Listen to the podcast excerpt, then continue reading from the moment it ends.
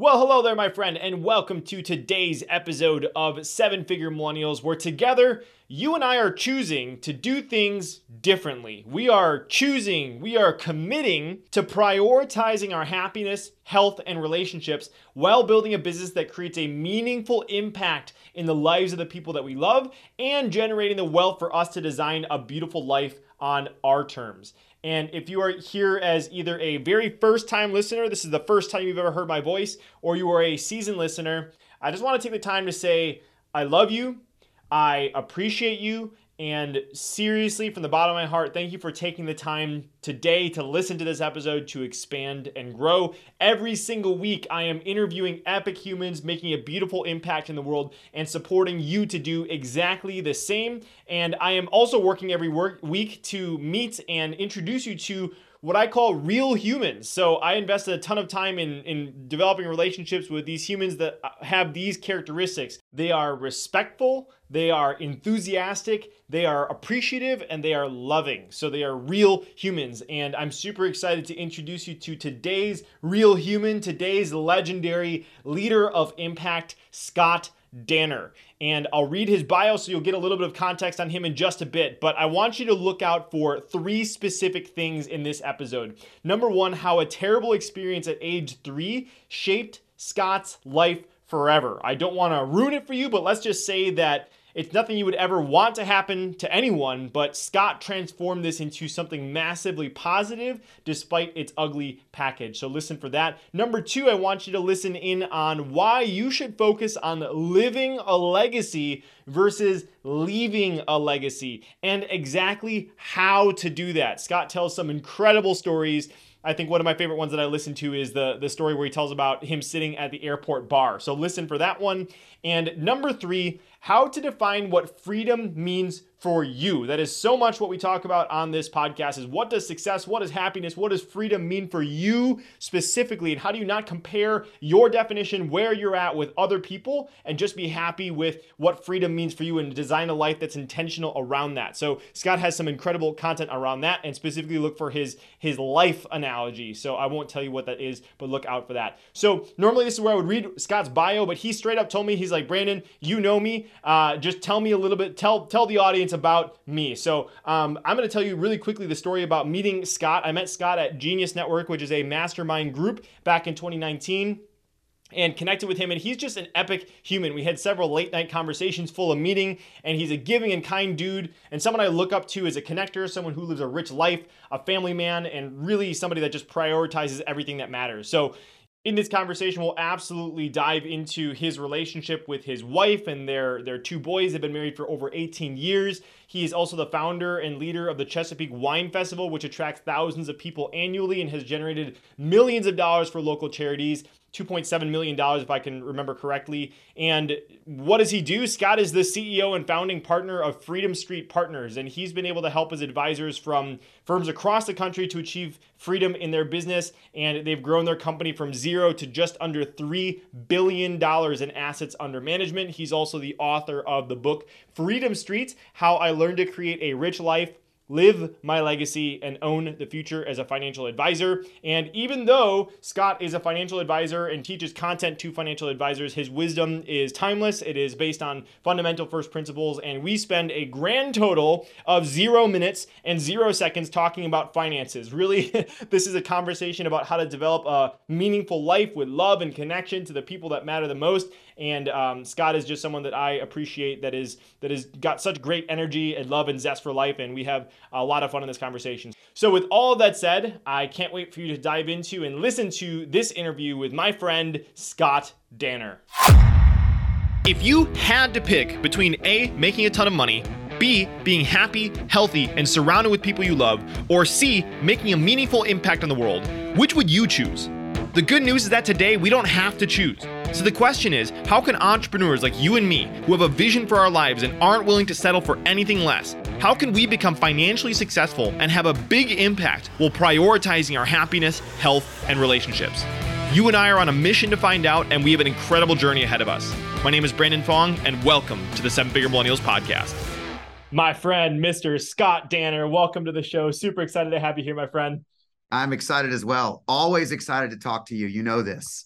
Yeah, absolutely. I I was as people jumping in right now, we were just saying Scott and I always have super high level conversations, and we're both super freaking energetic. So um, get get ready, uh, hold on to your seat because we might be flying and talking a million miles a minute here. But uh, Scott, I thought a really good place to start would be one of the favorite stories that I heard you share in your book. And so I'll set some context for some people, and then you can kind of continue where the story leaves off. But you're you're putting your kids to bed and uh, one of your kids gives you an incredible opportunity to teach him about what it means to live a rich life. So, would love for you to share the question that he asked and where that conversation went. Yeah, I love it. You know, I have two boys. They're now 16 and 13. So this was probably five and three, or five and two, or six and three, something along those those years.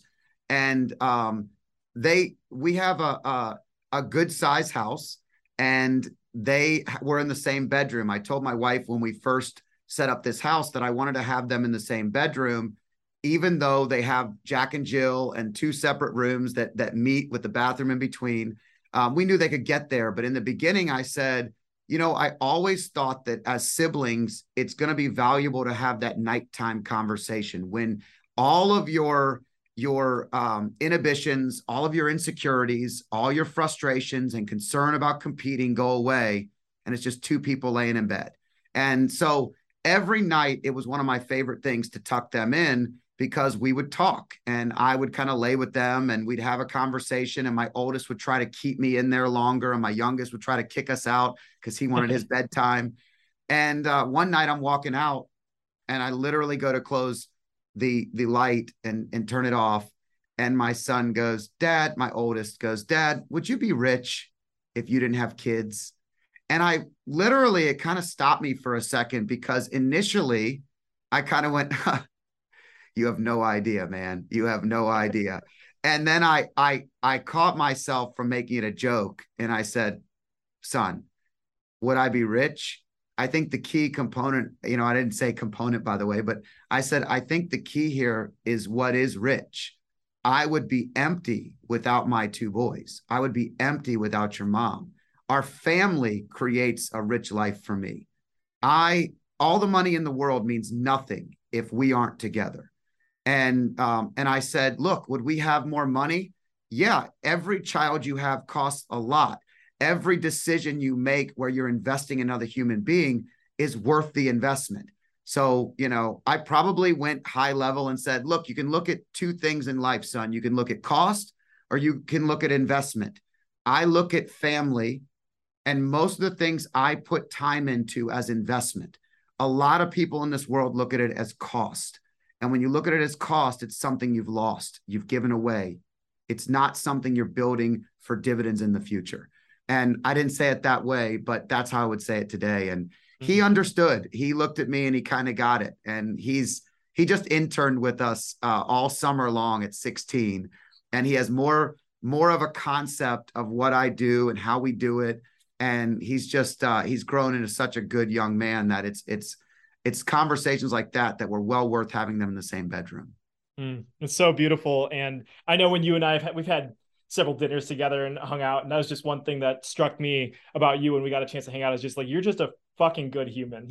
To, to, put some put some emphasis behind it and i love love how you always prioritize family and like just relationships are so freaking important to you. So i'm excited to leverage that story as a foundation for the rest of our conversation today whether we end up talking about uh, your favorite kind of underwear which you and i have an inside joke around that whether yeah, that makes it yeah. a podcast or not. But we will go everywhere and everywhere about about relationships and freedom and all that good stuff. So i thought uh, a, a natural next place to go now that people kind of have that as a foundation is talking about one of the foundational moments that created you and inspired your legacy that came from a pretty unexpected spot. And I actually did not know this story about you until I read your book. Um, so I would love for you to kind of share a little bit about what happened to you around three. Your parents are out on a date night and something happens.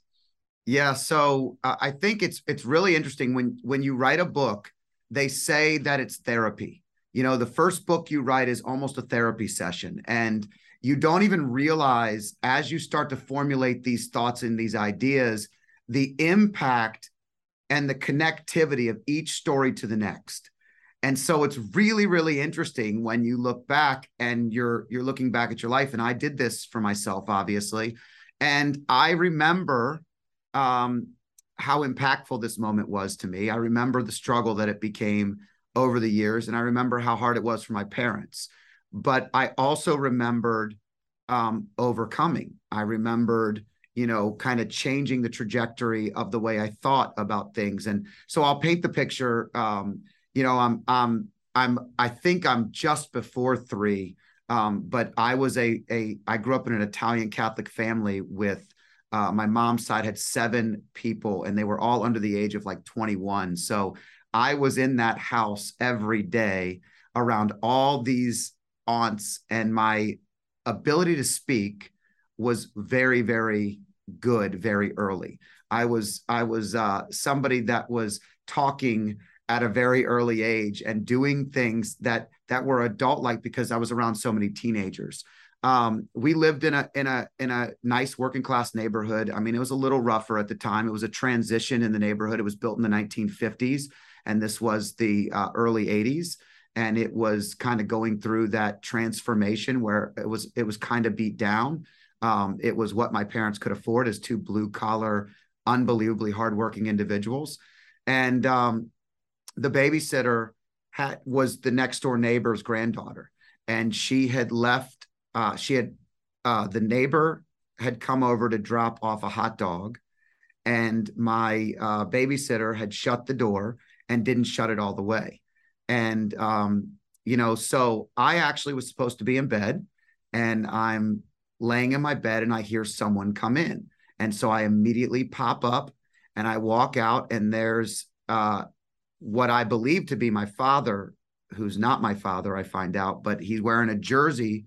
Everybody wore jerseys back then. It had like a, um, you know, a, a, a zero zero or something on it. And I, you know, I didn't know anybody else that walked around in their underwear and a big t-shirt other than my father. And so I kind of called out, Dad, are you home?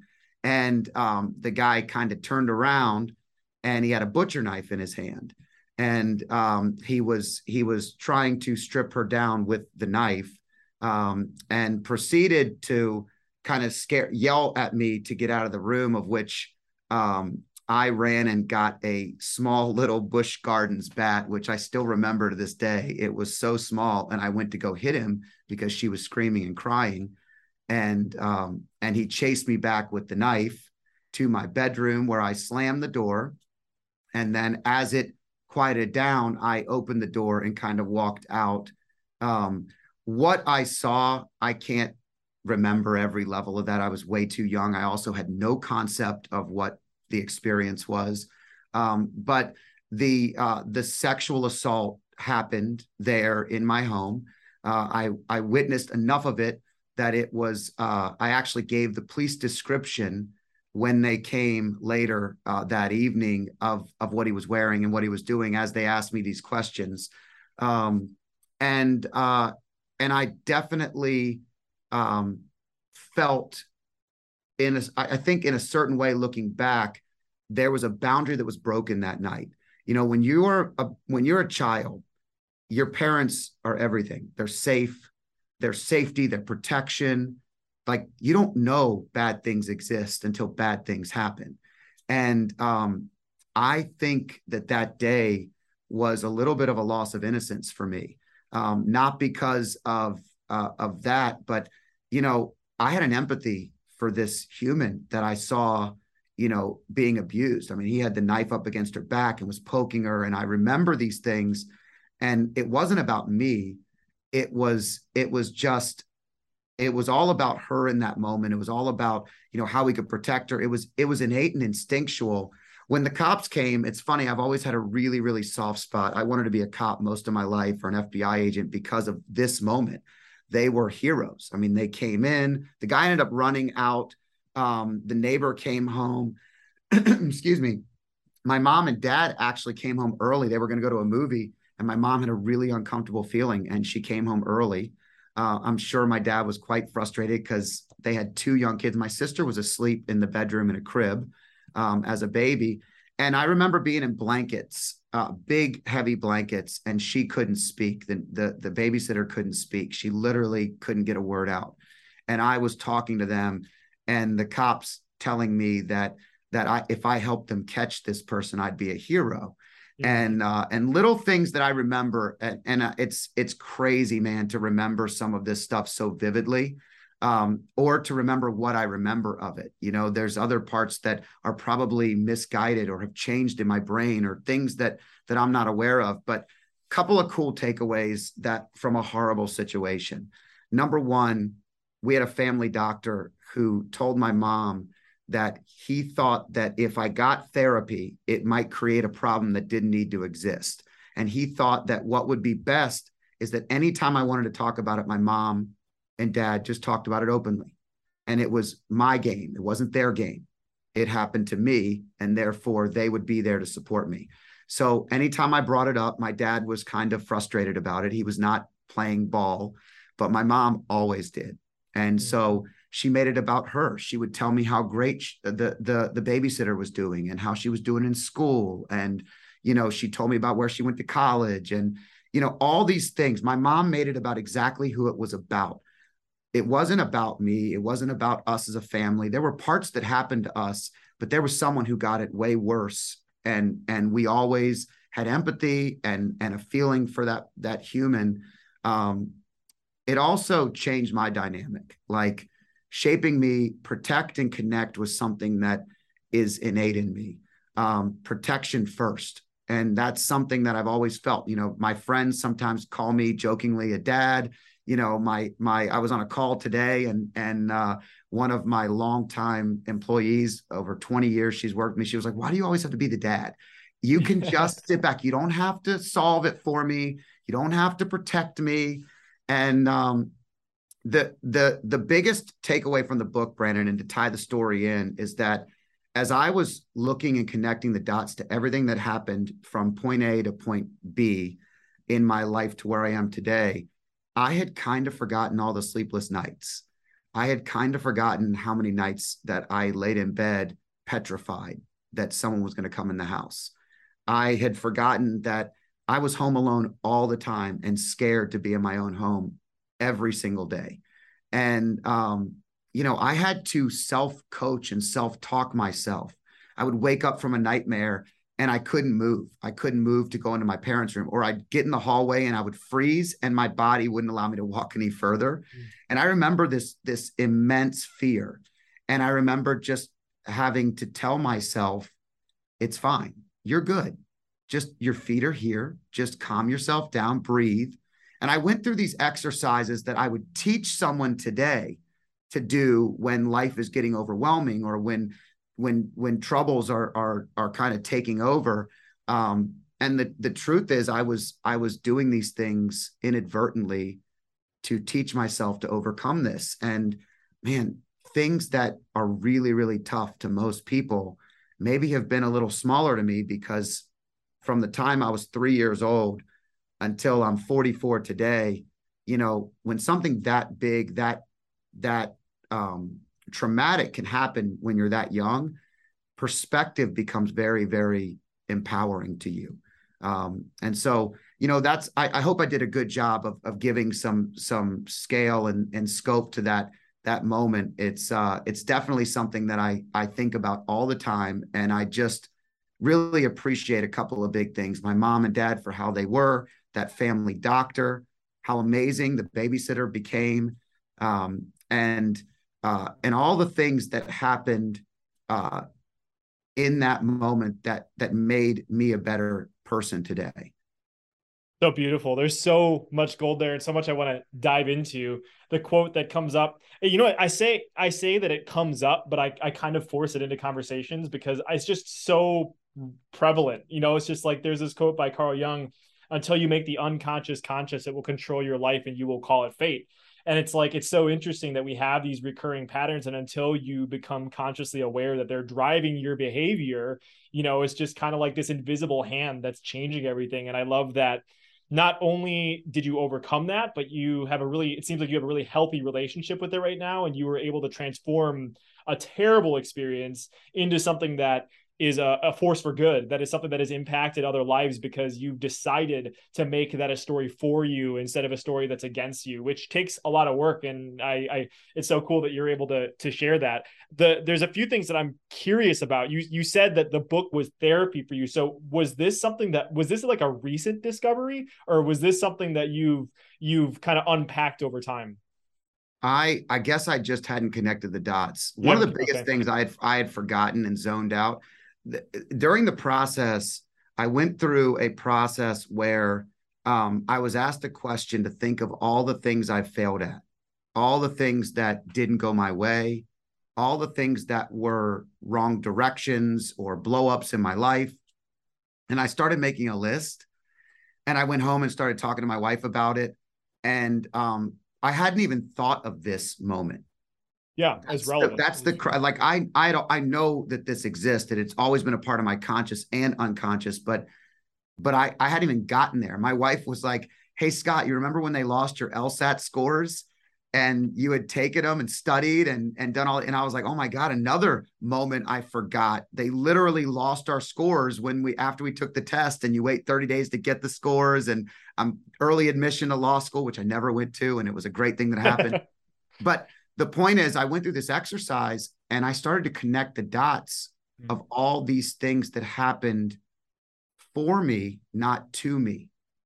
And and then it started to help me remember that. And I also started to go backwards when I started talking about my aunts and women and my relationships. Um, you know, my my uh, there was a lot of unpacking as a as a child, as a teenager. You know, being super overprotective, like like instinctually already a little bit overprotective, but you know, definitely that moment in my life shaped how I view what could happen to someone you love. So you got to work through some challenges. And I just again, you you married young. We've talked about this. I married young and I I found somebody that brings out greatness in me and allowed me to unpack it together.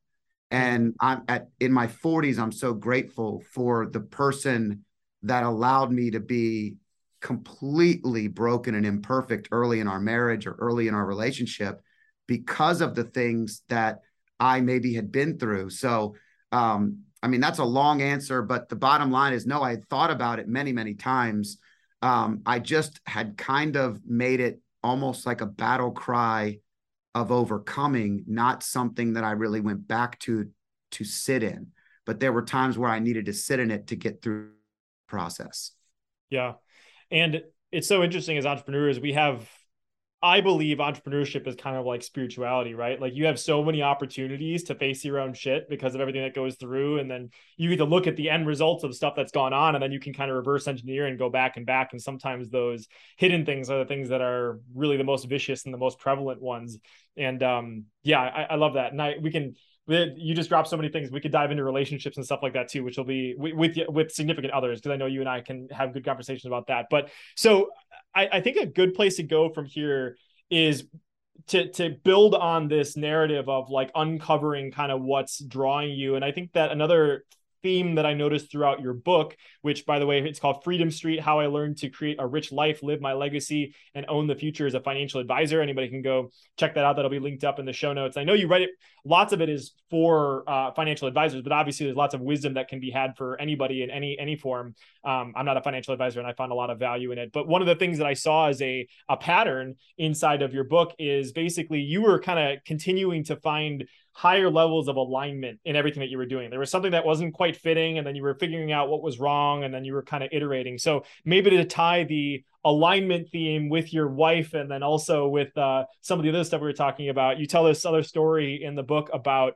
um, something that happened to you where you didn't get a job that you wanted and then you came back and shared it with your wife and uh, would you mind sharing a little bit about that that uh, what what conspired that that evening? Yeah i put that for, far enough in the book so that if my wife didn't read far enough she'd never know it existed. Um, and so uh, ultimately you know, I knew that would happen. So I, I there's actually a bookmark where she's read to, and I always check back on it. So it's a little game I play, and uh, and and this was something that I almost unconsciously knew would happen. It just it it this is a great um story because um, I sometimes get so caught up in working for what I'm working for right now in this present state that I'm I, I used to much more than today. In fact, hardly at all today. But but back then, I was so caught up with what I thought I wanted, but I hadn't actually asked myself if that's what I really wanted. And I just wanted the next job. I wanted the next opportunity. I felt like I deserved it. I felt like I could. I was doing all the right things. Why would this not work out? And and it was really a, it was it was a management role in a big company, and I'm a shitty manager. All right. I'm I'm I'm not a manager. I am not great with you telling me exactly how it has to be and exactly why and you're and and half the things you're trying to get me to do are not even for the best interest of the people I'm serving. I have a very hard time with that.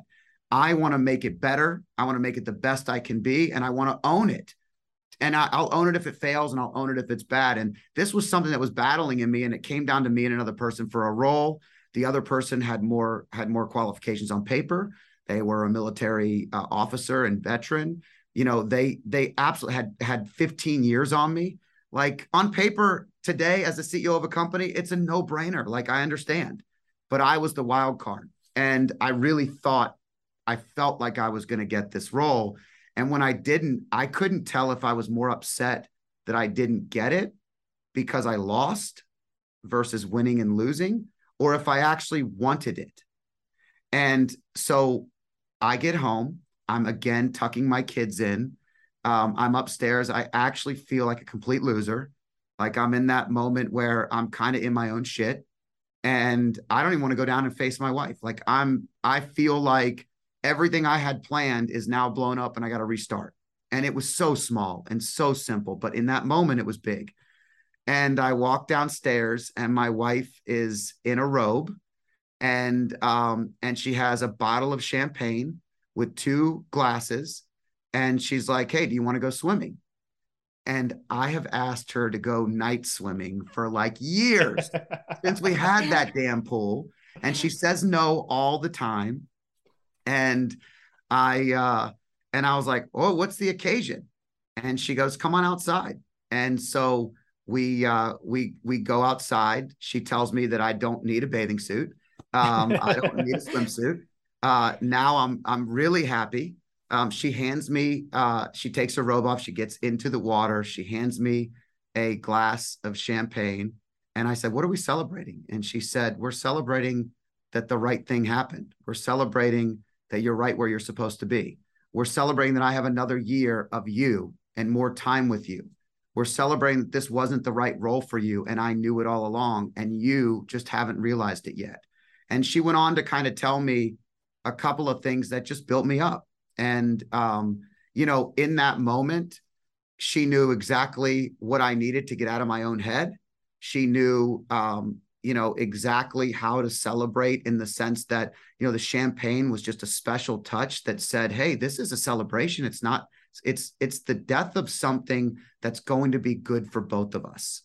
And uh, it it started, it ignited me to where I am today. Less than two years later, I founded Freedom Street, my company today, Freedom Street Partners, and uh, and that was six years that from the founding. So this was eight years ago now, and my life has changed dramatically from that moment. She was dead right.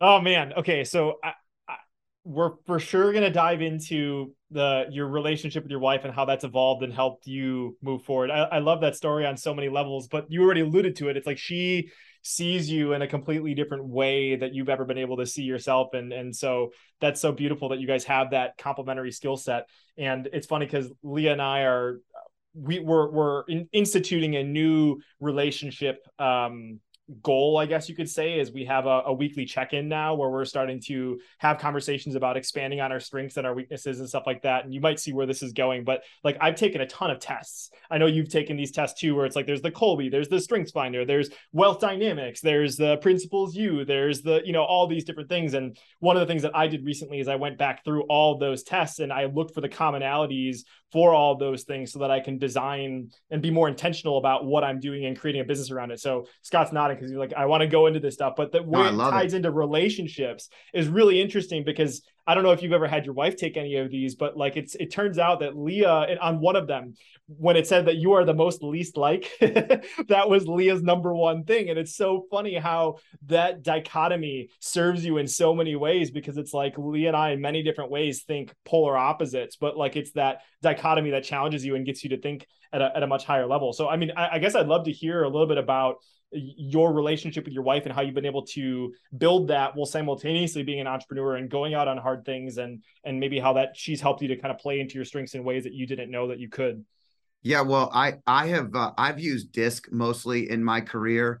And so um it i did the disc not only for my spouse and my children but i did it for my entire family my mom my dad. It was so amazing for my relationship with my father to look at his his natural personality style and to understand how moments growing up where how out of control he probably had to feel to mm. step so far out of his comfort zone and um, it gave me an understanding on some things that i didn't fully understand as a father as a son even um, and so going back to my wife, we are um, we are exact opposites. I'm on the disc. I'm you know the the uh, the ID, so I have that. I, I'm, I'm I might as well be smack dab in the middle of like inspirational coach.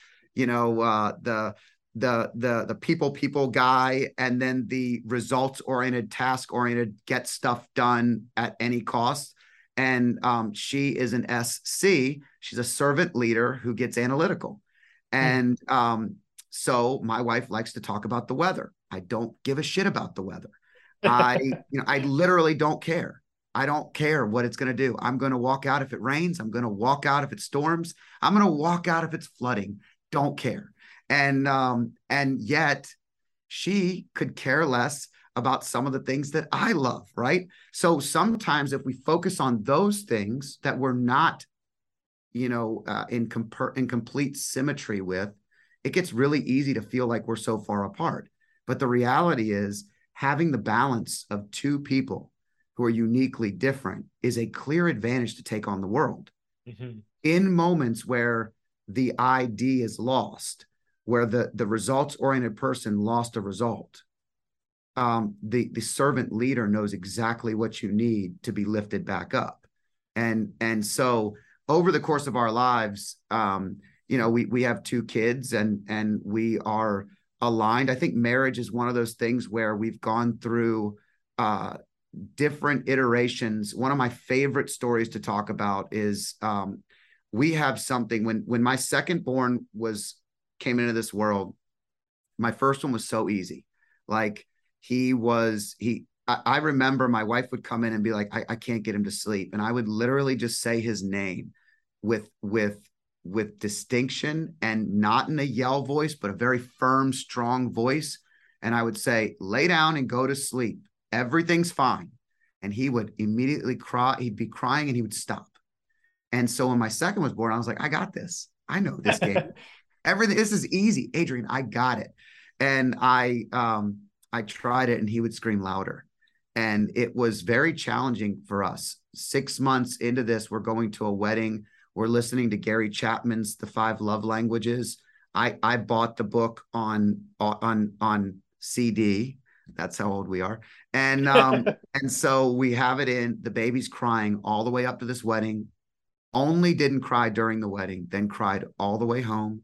And we had a vacation maybe two weeks later and we're on a boat going over a ferry going over to St. Thomas. And my wife puts her arms around me and she goes, This is our ROM weekend. I'm looking forward to just being with you. And I said, What's ROM stand for? And she said, It's rekindle our marriage. And I said, I didn't know our marriage was broken. And she goes, No, we love each other, but you know, we need to make sure we like each other too. And um, and we actually made that our own term. Our ROM weekends are things or weeks they started out as weeks when we were younger, and now they've become a lot of weekends. Uh, but Rom is is our rekindle our marriage moments where I figured out that she and I needed two lengthy Rom weeks or weekends a year, just the two of us, and we needed a couple of weekends mixed in. If we could get that every year, our marriage was so strong, so foundationally strong. And when we start to falter, it's because we haven't had separation from the world and remembered how much we like each other. Love is something that comes, you know, once you've loved somebody, you almost always love them in some way. But liking them requires work and being together all the time, being different, looking at the world differently. You know, there are days where you wake up and you talk about the weather, and I'm like, I don't want to, you know, it's a joke, but but I I go back to if I love her and I like her, then I listen and I say, okay, well, is this weekend going to look good? And we just give each other a little bit. And she probably talks about personal growth a little more than she wants to with me. You know, she probably talks about entrepreneurism a little more than she wants to with me. So that's part of it. And so I think what you and Leah are going through is is is finding the rhythm of marriage, mm-hmm. finding the rhythm of a relationship. It, it works with any relationship. It's the rhythm of that relationship and what that relationship needs to survive. And you have to figure that out. The recipe is for you to figure out with each person, each connection. Yeah, that's so beautiful. There's so many things to pull out there. First of all, I I remember you sharing this ROM concept, so that's a huge takeaway for anyone listening right now. It's like, man, think about the power of just that right there. Is just you set aside some time where it's rekindle your marriage, and I think I love the title and the labeling behind that. And I, a few other things that, as you were speaking, I just came to mind an earlier version of me, a much earlier version of me was like looking for somebody that was exactly like me, which sounds pretty narcissistic now that I say it out loud, but it's like I feel like that was that's a it's a normal thing to say, oh, I want someone that's that's interested in, in functions like me. And as Leah and I have grown and you know, we've been together for nine years now, married for two and we you know we started dating in high school. So it's like you're obviously your chemistry is completely different when you when you're 17 years yeah. old. But anyways like like another guest on my show um, jennifer blankel talks about how you're supposed to most couples you're supposed to disagree on 80% of stuff. Like you're like 80% is all it sounds like a lot but it's really important that you know you are intentional about finding somebody that can balance you out and and leverage their strengths and set aside time exactly like you talk about. And um, you know you're someone that i that i look up to as somebody that's invested a lot in their relationships with you know all different components but, but with your wife as well which is super cool. So and i love also one is a final thing i always say final but that i always end up saying more stuff is like the fact that you leverage the disc this may be jumping back a little bit but it's like seeing your family from that perspective as well I did this project recently where I interviewed my grandpa, my grandma, my dad. I still have to do my mom, but that was an interesting thing. You know, it's never going to be, it's not, uh, when I say interview, I'm not publishing on the show, it's just, right, but it's right. like you can see yourself so much differently when you hear it from the mouth of your parents or you hear it from the mouth of your grandparents because i can see it's like oh that's where my dad got that was from from my grandpa here and when you have that when you have a test or a conversation like that, it makes it so much easier to uncover new levels of yourself when you step aside like that. So I love it. Also helps you figure it helps you figure out where you stand in the world. Like uh, my brother just got married this weekend. It was awesome, and we're all in the same house. And my brother and his fiance weren't, but my my sister, her kids, my kids, my parents. I'm I'm the only dominant in the entire group next to one of my. He isn't, di- eh, eh, and I haven't disc taken disc by disc, the way, so yeah. just so people don't know. Yeah, disc and disc. I'm the only like driver, like results oriented. So like every, and I run a company for a living, and you know, so like every decision that sounds so small to me, I'm like, oh, we can do this, we can do that. Here's how we do this, and I'm like the black sheep. Like it's that is not how things get solved in in our family dynamic. But understanding to your point not only them, but me, I also can self adjust. I always find those things, and this is really interesting for any listener. I find personality assessments most advantageous to understand you and how you com- communicate so you can communicate better to the other person, not about you feeling better about yourself. See, when when I can learn, if you you talk about Leah, we talk about my wife, Adrian. At the end of the day, when we want to get something that if 80% of, of what you said, 80% we disagree on, okay. When I really need the 20% that we're going to agree on, but I think it's going to start in the 80, I have to remember how my wife best communicates, not yeah, how 100%. I best communicate. Because I could do it on the fly. I could go right in and be like, hey, by the way, I can go deep in five seconds she is not going to get there. We have to have a little bit of peace, a little bit of quiet, a little bit of separation. And that's hard for me. So I have to make sure we recently had a discussion about my son and at turning 16 and what we wanted to do in the next two years and what would that look like because these are pinnacle years and mm-hmm. i'm pretty driven and he's a he's a dominant as well and i said these could get difficult if he decides he wants to really press me because i have to step outside myself i have to know that he's going to be a strong man i got to give him independence and i have to know how he's going to thrive so here's what we're going to do we're going to provide him opportunities but i really need your support I know that you're a servant leader. I know he's going to love you and he's going to come to you with how hard dad may be sometimes, but I really believe together, if we're aligned, this is going to be great. And that conversation over a glass of wine at lunch, separate from everybody else, worked. And it's starting to really work. We're on the same page, way more than we were a year earlier.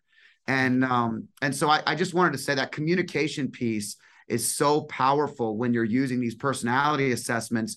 When you're young, you kind of use them to learn about yourself because it's the first time you've ever done that. But when you really understand the tool, you use it to better understand everyone else. Yeah, a hundred percent. I love that. And I would encourage anybody, I don't want to dive into like all the tools. I know in episode 100, I will have talked about this because I think it's so important to leverage the tools, not by itself or make it the end all be all, but rather look at the patterns that emerge from the tools, but also the patterns in your life events that don't come from a tool that come from other people's comments of you. You know like that oh, that that level of self-awareness is really really powerful. So i, I want to continue building on this because i know a, a big part of your book you talk about building a business that's in alignment with the, your strengths and your skill set. So we already kind of covered some of the tools, but as I just mentioned, some of the awarenesses come from falling on your face. Some of them come from learning a little bit about something that you didn't realize before that came in an un- unexpected situation. And one of the things that I thought was really cool is that you were very intentional about starting to build a business in alignment with not just your strengths but like your preferred like what brought you fulfillment? Like de- designing a business around like i love running events. Like i love doing these things. And then you were able to find success because you because you were intentional about that being the center of it. So i would love for you to share some of that some of your journey in discovering that and then how you took the examples of the tests and your your insights with yourself to actually build a business around that instead of making it an afterthought it, you know what's really funny, and I know we've talked about this before, but growing up, I didn't think that I was smart. I thought that I was athletic. I thought that I was adaptable. I thought that I was uh, somebody that could lead. And as I got older, I realized when you tap into your unique ability, you can be the smartest person in the room, but the smartest person in the room is simply reading the room and letting everybody else that's great at what they do do it. Mm-hmm. And and so it was my tool of connection. It was my ability to connect that made me feel like it was a superpower.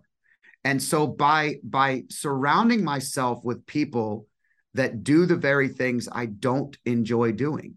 And the minute I, I stop enjoy enjoying it, um, and, and it really comes back to finding joy in every day. If you find joy in every day, you lay your head down at the end of the day and you feel accomplished. You feel like you did something.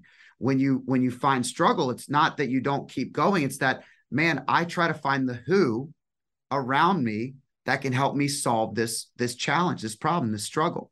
And so in starting the in starting this company, um, I was an entrepreneur who happened to start as a financial advisor that is I've I've been an entrepreneur my whole life.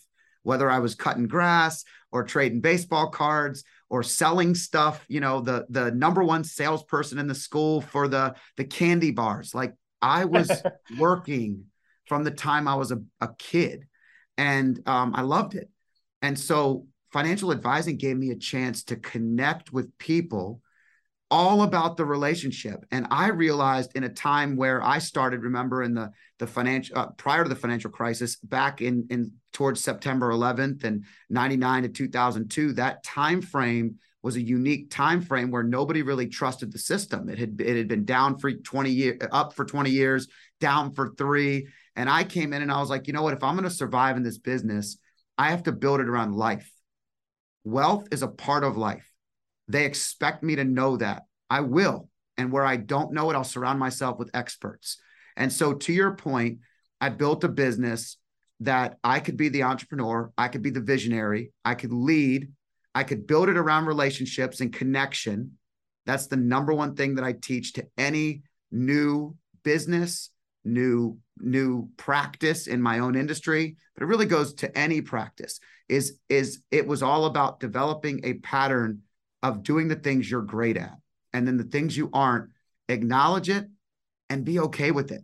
I don't have to be the master of every craft. And yeah. so I love that. And that's how we built what we built. And it's it's grown way faster because of that. Yeah, that's epic. And I know you just you said the word life. I know you have an acronym for life, so maybe we can dive into that. But I think I think it's really cool that you know you and I share that that theme of connection because connection is one of my superpowers. I would consider that number two after curiosity because that's kind of what drives my my desire to connect with people. But um, one of the ways that you manifested that was in running events, and, and like you use that right. as a way to to grow your business. But also, I know you you you got some you've ran some massive wine events and have, have contributed tons to charity as a result of that. So I think it might be concrete for people to hear an example of like, okay, Scott realizes he's done the test he's spent time with adrian and she shares these insights and you know he's fallen on his face a few times and he realizes okay like connection is my gift and one of the ways that i can do that is events. How would you mind sharing a little bit about how that manifested and how you were able to actually build community and connection leveraging that superpower of yours? Yeah. So the the quick version is about seven or eight years into my career I found myself bored, just a little bored, and I wanted to make a bigger impact. And um, one of my uncles had said I should join the local Rotary Club, where I would have been an average of probably 15 to 20 years younger than everybody else. I go into this room, it's a powerful room. Um, the first event they had me go to was a spaghetti dinner. I'm Italian, my grandmother's Sicilian. I grew up in her kitchen.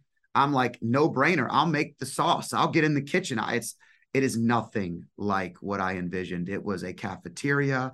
It was like a 25 year old event that was miserable. It was so bad. I, I think I had to give my tickets away. and I came back and I was like, I can change this club. I could change the trajectory of what we're doing. There's too many important people.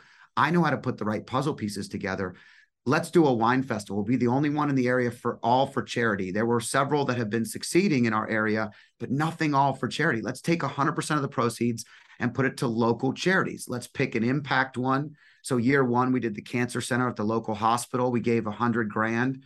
Um, and and year two, uh, you know, it was something else. And here's the point. Um, it started out where everyone I pitched the idea to said, oh, like 500,000 people. And I was like, no, like 5,000, 10,000 people and everybody was small first of all. And when i do something i start small but i immediately you know create this huge vision and then i dial it back. So i don't always end where i started but i want to think bigger and ex- excel past where everybody else thinks is possible. And then i work from possible to probable so what we did was we created a, a wine festival, the Chesapeake Virginia Wine Festival. We had almost 8,000 people in year one.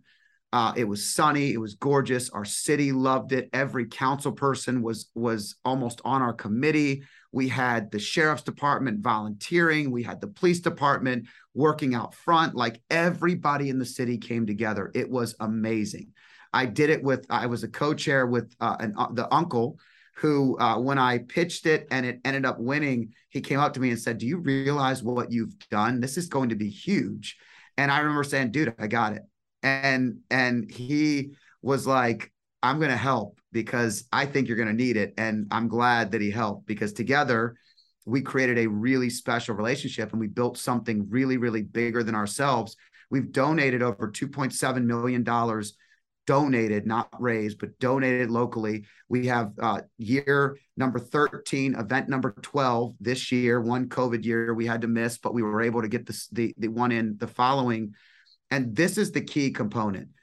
My, my love for tying work and life and all these things together. I had an interest and a curiosity in wine. My, my best friend was a level two Somm uh, I loved learning about wine. I love learning about the different soils and where it's from and all the cool things that go with it because it's not just about drinking something. It's about a deeper understanding. And so that drove the interest to go to the first event. Then when I went to an event, I noticed something else. Almost all women.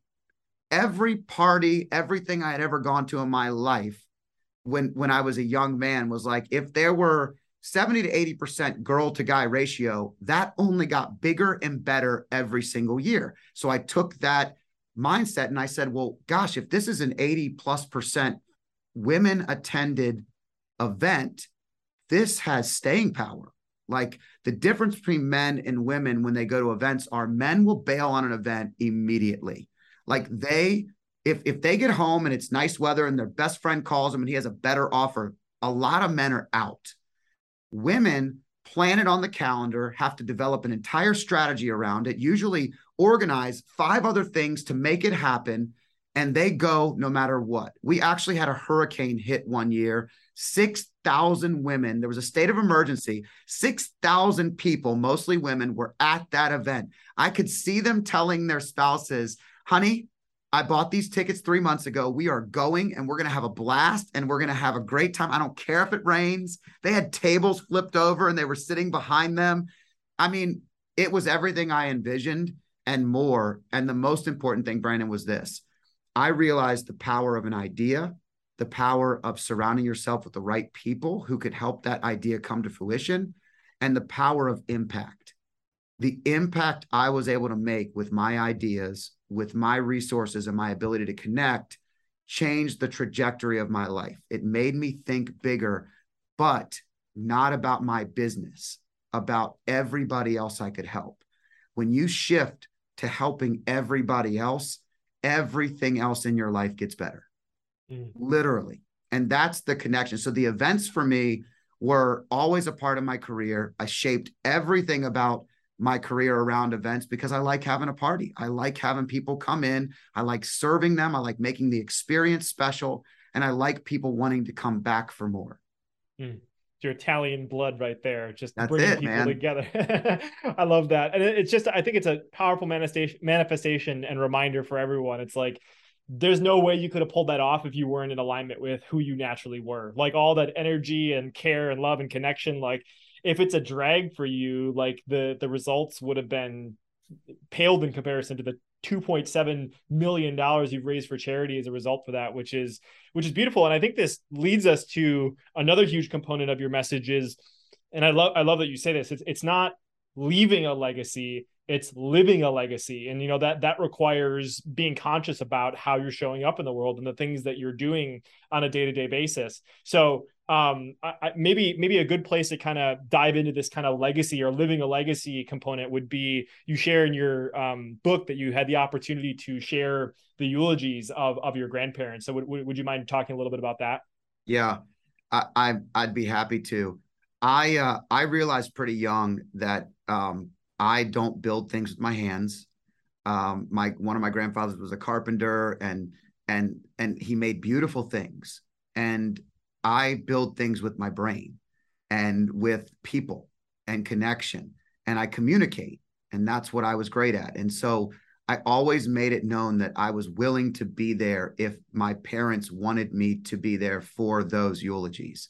And um, so I I brought it up in the book for one big purpose. And that is when you die, nobody gives a damn about what you did for work. They care about the impact you made in lives. They care about who you were as a human. They care about who you loved and did they love you back.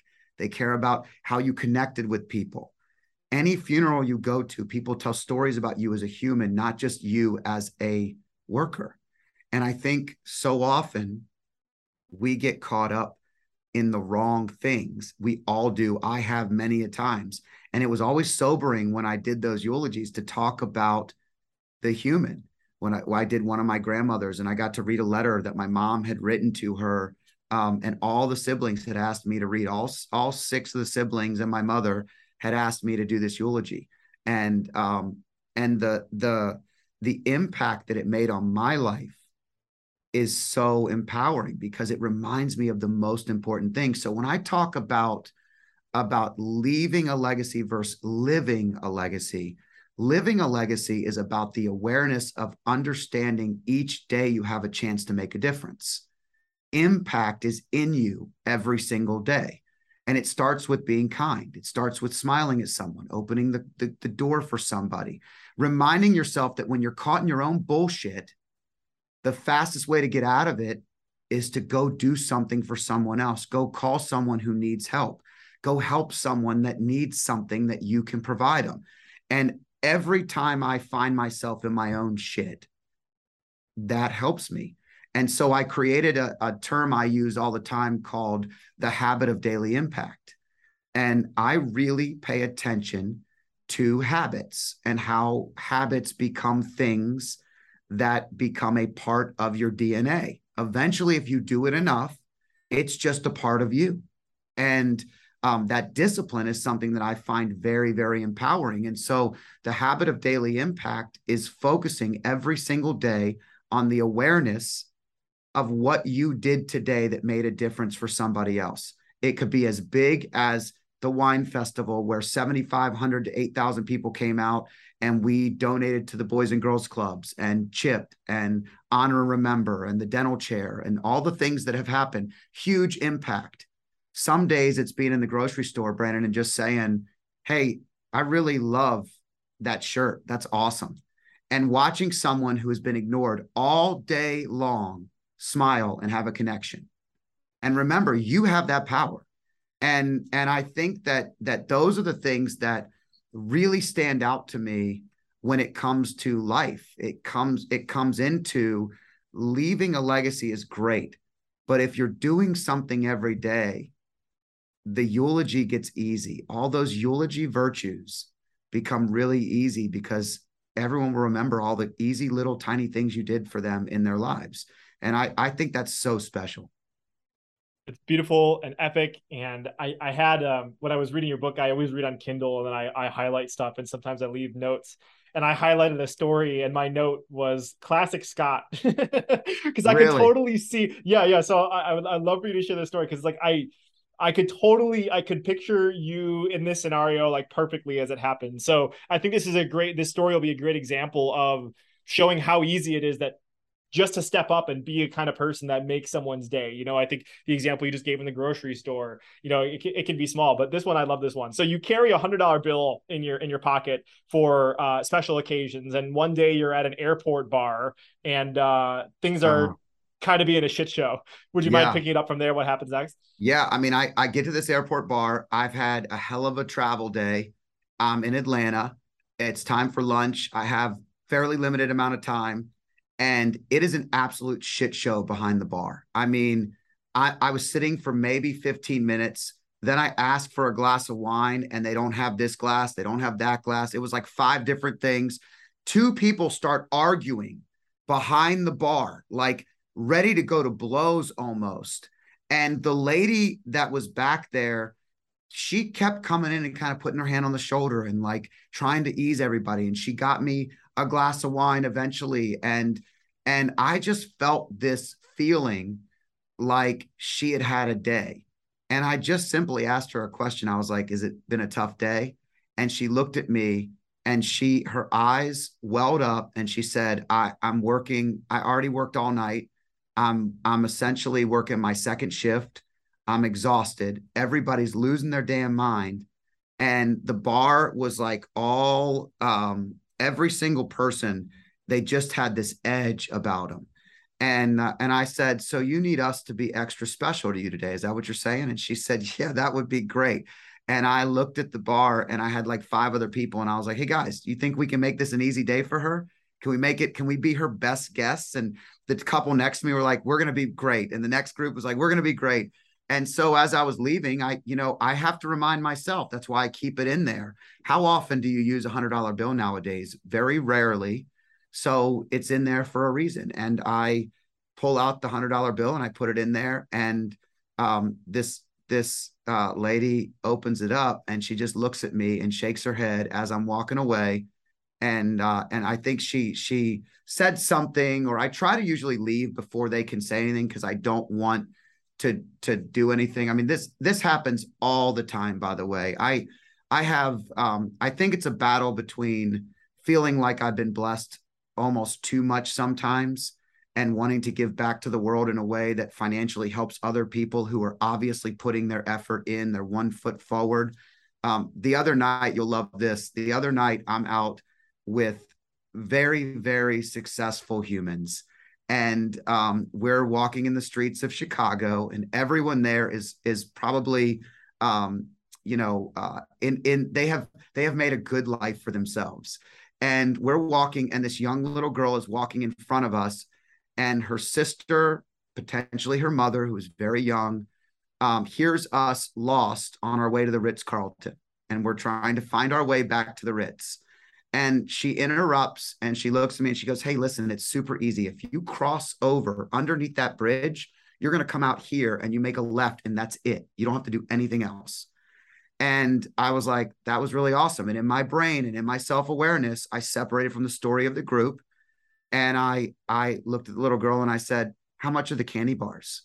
And she goes, um, she goes, uh, I don't know, five bucks. And uh, I said, I'll tell you what, I'm going to buy a candy bar, but I'm going to actually give you more than what you need. And you get to keep the candy bar and sell it to somebody else. So you can give the school their money, but the money I give you, you can choose to keep or you can donate it, whatever you want to do. And when I did that, immediately a homeless guy stands in front of my face, literally jumps in front of me and says, I need something. And I pulled out a $20 bill and I gave him $20. Five people next to me gave that little girl a $100 bill. Five people. She had, she had, it might, it might have been even more by the time it stopped. And I, everybody kept walking and I came back to that little girl and I said, Do you know why that happened to you? She goes, No. I said, Because she stopped to help us. And we're grateful. And good things happen when you help other people. That's it. And I walked away. And it's not about these aren't I'm a good guy stories. They're not, you know, I want to I want to tell the world that um that they just need to be more like me. That is that is the furthest from the truth. I want that child to understand there's enough good and greatness in this world that even though she's probably struggling, that great things happen when you're kind and you help people and you put other people above yourself. And that's living a legacy and leaving it doesn't matter if that's what you're focused on. I'm just like so engrossed in that story. I don't even know what to say besides that. That is epic, man. That is so beautiful. And also a, a, lesson for that little girl that um, if you mark if you surround yourself with the right people you gotta market to yeah. the right people you can you can multiply your profits too but man i can only imagine the impact that that left on her that day so appreciate you going above and beyond and i i just think that the, the, the biggest thing when it comes to these daily occurrences is realizing that they're there. I think that that's like the biggest thing. And i i can be so much better at this but hopefully that's something for you listening right now is like maybe maybe you were there next to Scott and you didn't even realize it. You were one of those other people that crossed the street and just didn't even know, you know, but like, but you have to be consciously aware that there are opportunities where you can be investing in people, where you can, maybe you, maybe you were at that airport bar and maybe you don't leave a hundred dollar tip, but could you do exactly what Scott just did and, you know, talk to the other people at the bar and say, "Hey, like let's make this easier on her." That would have left pro- that probably left a bigger impact on her than the hundred dollars ever could have, you know. But like it's it's just being 100%. conscious about these small things. So I love that you brought that into people's awareness that this is something that you can absolutely do, and you can go out and be a good human, and you you just don't know where people are at when you have a conversation. I, I forget who I interviewed. Uh, it was, but but it reminds me there was some story where someone let someone jump in front of them at the grocery store because they had a few things and the person just said something along the lines of like you know I, we my family recently moved here and we haven't liked that many people and i asked god today if i could have a sign that this is the right place for me to stay and like this is it and now i'm staying here with my family. You don't you don't know when something like that's going to happen. Like now that whole family is living in that state as a result of yeah. like uh, one act of kindness. So like it just i just love that your message is so fundamentally about being a good human and giving people the permission and the insights that these opportunities are around us all over the place. Yeah, and remember this, there's a couple things that I think are super important. Number 1 is I'm completely imperfect. So while I love the compliments and I appreciate the the accolades for the good things I do, there's many times that I don't make the right decision or I miss the opportunity and I'm too caught up in myself um, because I'm imperfect. And so I just think that it's really important for people to remember that. And the second part is you've got to give without expectations. We walked back and we sat in the hotel bar and had one more drink before we went to sleep that night. And the truth is, half the group was being cynical and saying that it would it would not mean anything and and that mindset to me is useless give without expectation when i give you something i have to separate the gift is my gift it's what i'm doing for you to you with you how you choose to use that gift is yours i can't control it after i've given it to you I, I shouldn't even control the dialogue. And that is hard. It's really hard with family and friends that you're super close with that you might help and you want to get overly involved. Um, but I, I really think giving without expectation is the part of this that that can be really extra powerful. Once I gave it, you know, like the homeless man who stepped in front of me, I don't know why he stepped in front of me. It was so weird and so out of character that the truth was I just felt like maybe God was telling me to help this guy. I don't know. Maybe that $20 got him through the night. Maybe it gave him something special. Maybe it mean meant nothing and he used it for drugs. Not my thing. That's for him to choose. But I I just I find that to be one of the one of the most empowering messages and something I really had to learn. I struggled with this for a long time. And through failure, through really uncomfortable feeling, through trying to control, you know, gifts that I was giving and helping people with because I wanted to provide pride and helpfulness and and yet also help them out of their their mess. I got in my own way and I learned that lesson. And now that's something that I, I fundamentally believe is a game changer. So be imperfect. Know that you're going to miss more than you see. Just see some, and seeing some will turn into more and more will turn into lots. Mm-hmm. Yeah, I love that. I'm going to yes and that. You know, giving giving and not expecting anything in return. The one thing I'm going to say on top of that is also just be aware that I, I 100% agree with that mindset. I follow that with myself. The one thing that I have as an asterisk is uh, pay attention to how it's received and like because you can easily give and be taken advantage of if you have that mindset. Oh sure. And I I, sure. I, I don't I don't I don't have any concern about I mean, obviously, you, you have to have some level of awareness of being taken advantage of when you're a giver like that. But if you are going to be a giver, just be just watch how people react to certain things because it's like if they're going to keep coming back to you in a certain context, then the um you you actually you have to give yourself forgiveness to you know cut ties from toxic relationships or those kinds of things where people may not have taken advantage or taking advantage of you. And i know you're you're huge on being very mindful about who's in your life as well. So absolutely yeah. Um, so I know we you you gave us some buffer time, which is an excuse yeah. for me to go deeper because I absolutely normally I, I, I stop at an hour, but like I love I always love talking to you. And I think that, you know, as we kind of start wrapping up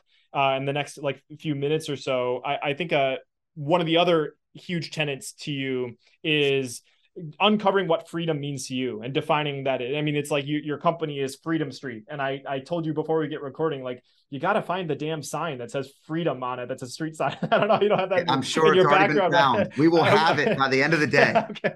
Okay. Cool. Sounds good. But I, I would love for you to kind of share some of your thoughts on on being intentional about living a rich life and and encouraging people to to to design what uh, a life of freedom for themselves in some of the ways that you think about it.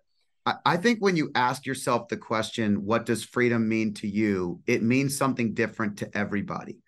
It, it, starts with what lights you up. What are the things that really matter to you? Who are the people that matter to you? And you mentioned it earlier briefly. I'll mention it now because it's a perfect segue. But I I call I have an acronym for life, and it's the high performance life, L I F E. But I believe that high performers, people that that do a lot. You mentioned earlier in the beginning of this conversation that you are high energy. People ask uh, you and people like myself all the time. It, I was asked right before we started this, how do you have the energy to do all this? Like what what do you do? And I tell them now, the older I get, I need a little little more recharge, but I have high energy.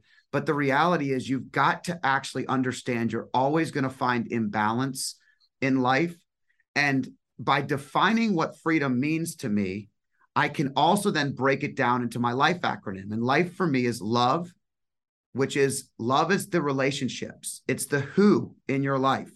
Who are the most important people? Who is supposed to be getting the most time? Who is getting the most time? Inventorying, understanding the, the who's I want to be around. I saw one of my cousins this week. I was the best man in his wedding. I love him. I miss him. It's been way too long since we've seen each other. I have to remind myself that it's too long and and that that I have to figure out how to make that a part of my life again because I can't be too busy and he can't be too busy, but I'm going to make that a priority. I want to be self aware enough to understand there's an imbalance of which I would like to have more time with a friend that really means a lot to me. Number two is I, which is impact. We talked a lot about this. I think impact is what you do. What do you do every day? What is it that that you do that is your day job? Do you love it? Do you hate it? Is there something you'd rather be doing? What are you being bogged down with? Are you spending more time doing things that aren't your career because you're trying to find yourself? Or does your career present an opportunity for you to find yourself? Like understanding, are you giving? Its impact goes beyond just giving. Impact is your habit of daily impact, it's every aspect of your what. What are you doing? The actionable items. Then you get into faith. And and I'll be honest, the older I get, the more in tune, the more comfortable. You know, I used to call this box spirituality. I call it faith now. My faith in God is something that grounds me, something I'm very sure of. Um, I grew up in a Catholic uh, school. I have I was an altar server. I did not understand my faith in any way, but every single time I'm lost and I identify my spirituality, and for you, it could be whatever you need. But let me tell you something without the grounding of something bigger than yourself, life gets hard and it gets very, very meaningless. So if we can de- define what faith means to you, and it's not my job to tell anybody what that is. For me, it's been a re-exploration of my faith, and I'm extremely uh, driven in that. And I'm I'm and I and I could never ever tell you how impactful that's been as a foundational part to my life. Every another conversation, I'll go into that with you. Um, but but every one of the the challenges and major considerations in my life, I found myself in a moment of silence in a church, in a feeling where I needed to find an answer. And I've always been directed and led to the right place. And I'm very grateful for that. So, what that for you, it might mean nature, just grounding yourself and sitting outside. But at some point in time, people have to find something bigger than themselves. And last is energy. This is your this is your who. So the faith is your why. If I didn't say that, that's your why, something bigger than yourself. And then last is your energy. It's your how. How are you going to come at the world? If you come to the world with great energy, love, and kindness and excitement, the world gives it back to you. You get what you give. And the truth is, energy is what is your body like? How do you feed it? How do you feed your mind, your body, your spirit, your mentality, your emotional well being? All of that is encompassed in your energy. And if you are strong and you put your best foot forward with the right energy, the how becomes the easy. Now, I also have those two on the bottom faith and energy on the bottom. Without a healthy you, with the right energy and something bigger than yourself, relationships struggle. Mm-hmm. The who's in your life will struggle, and the impact can be meaningless. And so, understanding that the right foundation is key. So, what freedom means to me is constantly remembering the who's that matter, the impact that I'm trying to make on the world, that I have a faith in God above all else that I'm I'm serving something bigger than myself and that I'm putting the right energy forward every single day to be the best version of myself. And if I can constantly understand that I'm going to fail and I'm going to eat wrong today and I'm going to skip church today and I'm going to make the wrong decision with my family or the impact, you know, I I got to I have to forgive myself on a regular basis and adjust. Where am I putting too much energy? you said something earlier about you and Leah doing a, a weekly check in. That's a temperature check. What you're doing, you're creating a, a system and a habit to figure out in your lives what matters, who matters, why it matters, and how it's going to matter. And if and and to me, this is a recipe for how I deal with everything. So this has kind of come out through the book. This I used to call this my four quadrants. It was super boring, not cool enough, way not catchy. Like and and we developed the four quadrants into life because that's fundamentally what I've been doing for 20 years. And um and all the story has led to this clarity. So beautiful. I love that. And I guess I just want to carry this momentum, kind of like to close things out because I don't want to add anything on top of that. That was so beautiful. But just to recap for people love, impact, faith, energy. How are you investing in each of those areas to build a meaningful life that creates the freedom that you're looking for? So the the last question that I like to ask guests, Scott, and I love to see the kind of commonalities and patterns. And maybe you already alluded to this in many of the, your other answers, but I'd love to hear what is your definition of happiness. What does happiness mean to Scott? Man, it's such a big, such a big question. I I think I think happiness is finding the joy in everyday life. You know, what whatever happens to us and for us, actually being okay with whatever it is and smiling along the way. I mean, I I I always feel happy. I mean, I have moments where I struggle. I have moments of overwhelm um, on a regular basis. My my sons and my wife can tell you that I'm not always perfect. I am a it, I am an imperfect human.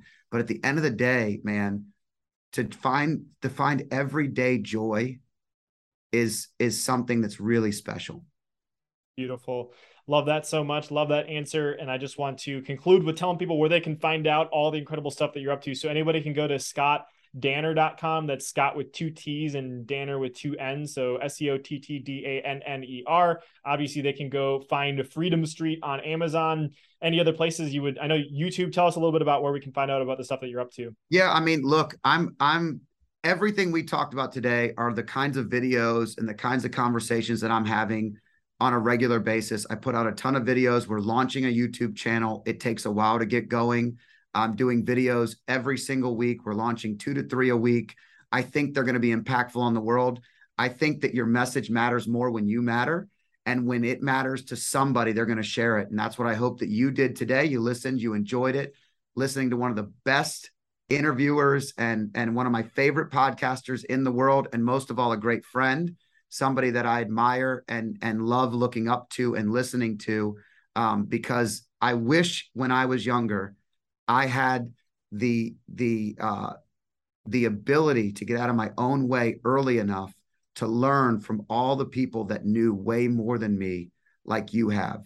You surround yourself with people that are smarter, stronger, you know, whatever, and you end up in the exact same spot with them because you're shortening the distance every single day, every single year. And so I love your research project. I love what you've done in your life. I love your story. And I'm grateful to you for even sharing everything that you've learned because I learn every time I'm with you, brother. Scott, man, that means so much, man. I, I, I love you so much. I appreciate the time that we get to spend together. And man, this has been an incredible conversation. So I'm just gonna wrap things up really quick by having a conversation with our friend that's listening. And I just want to say, you could be listening to any other podcast out there. You could be doing anything else and you stopped, you chose, you clicked on this thing, and you've been hanging out with Scott and myself today. And for that, I am so grateful. And I, I, love you and appreciate you for being on this journey. So, whether you are a new friend or an old friend, it really means a lot to me. And it means a lot to Scott as well. And the one favor I'm just going to ask is if you have heard something today that impacted you, that touched you, which if you're listening at this point, I don't really know how you could have gotten to this point without that happening. I just ask that you share this with someone because it can absolutely make someone's day, just like the ripple effect that we talked about with Scott sitting at the bar or that little girl crossing the street. You know, like these are all opportunities. This could be your moment right now where you share something to maybe you had a friend that was down and like they they just want some good energy and you you loved Scott's energy. You can send this to them and you can absolutely make your day and you have the, their day and you have no idea where this goes. So I would really appreciate this if you shared that episode. It would mean a ton to me. It would mean a ton to Scott. And um, that's that's all I have to say about with you listening. And I appreciate you for being here. And man, Scott, any any final last words you want to say before we head out for today? No, just keep doing what you're doing because it's making a difference and I love it. Thank you so much for having me. I'm grateful for the opportunity to share a little bit of myself with the world. Thank you so much. Appreciate it, Scott.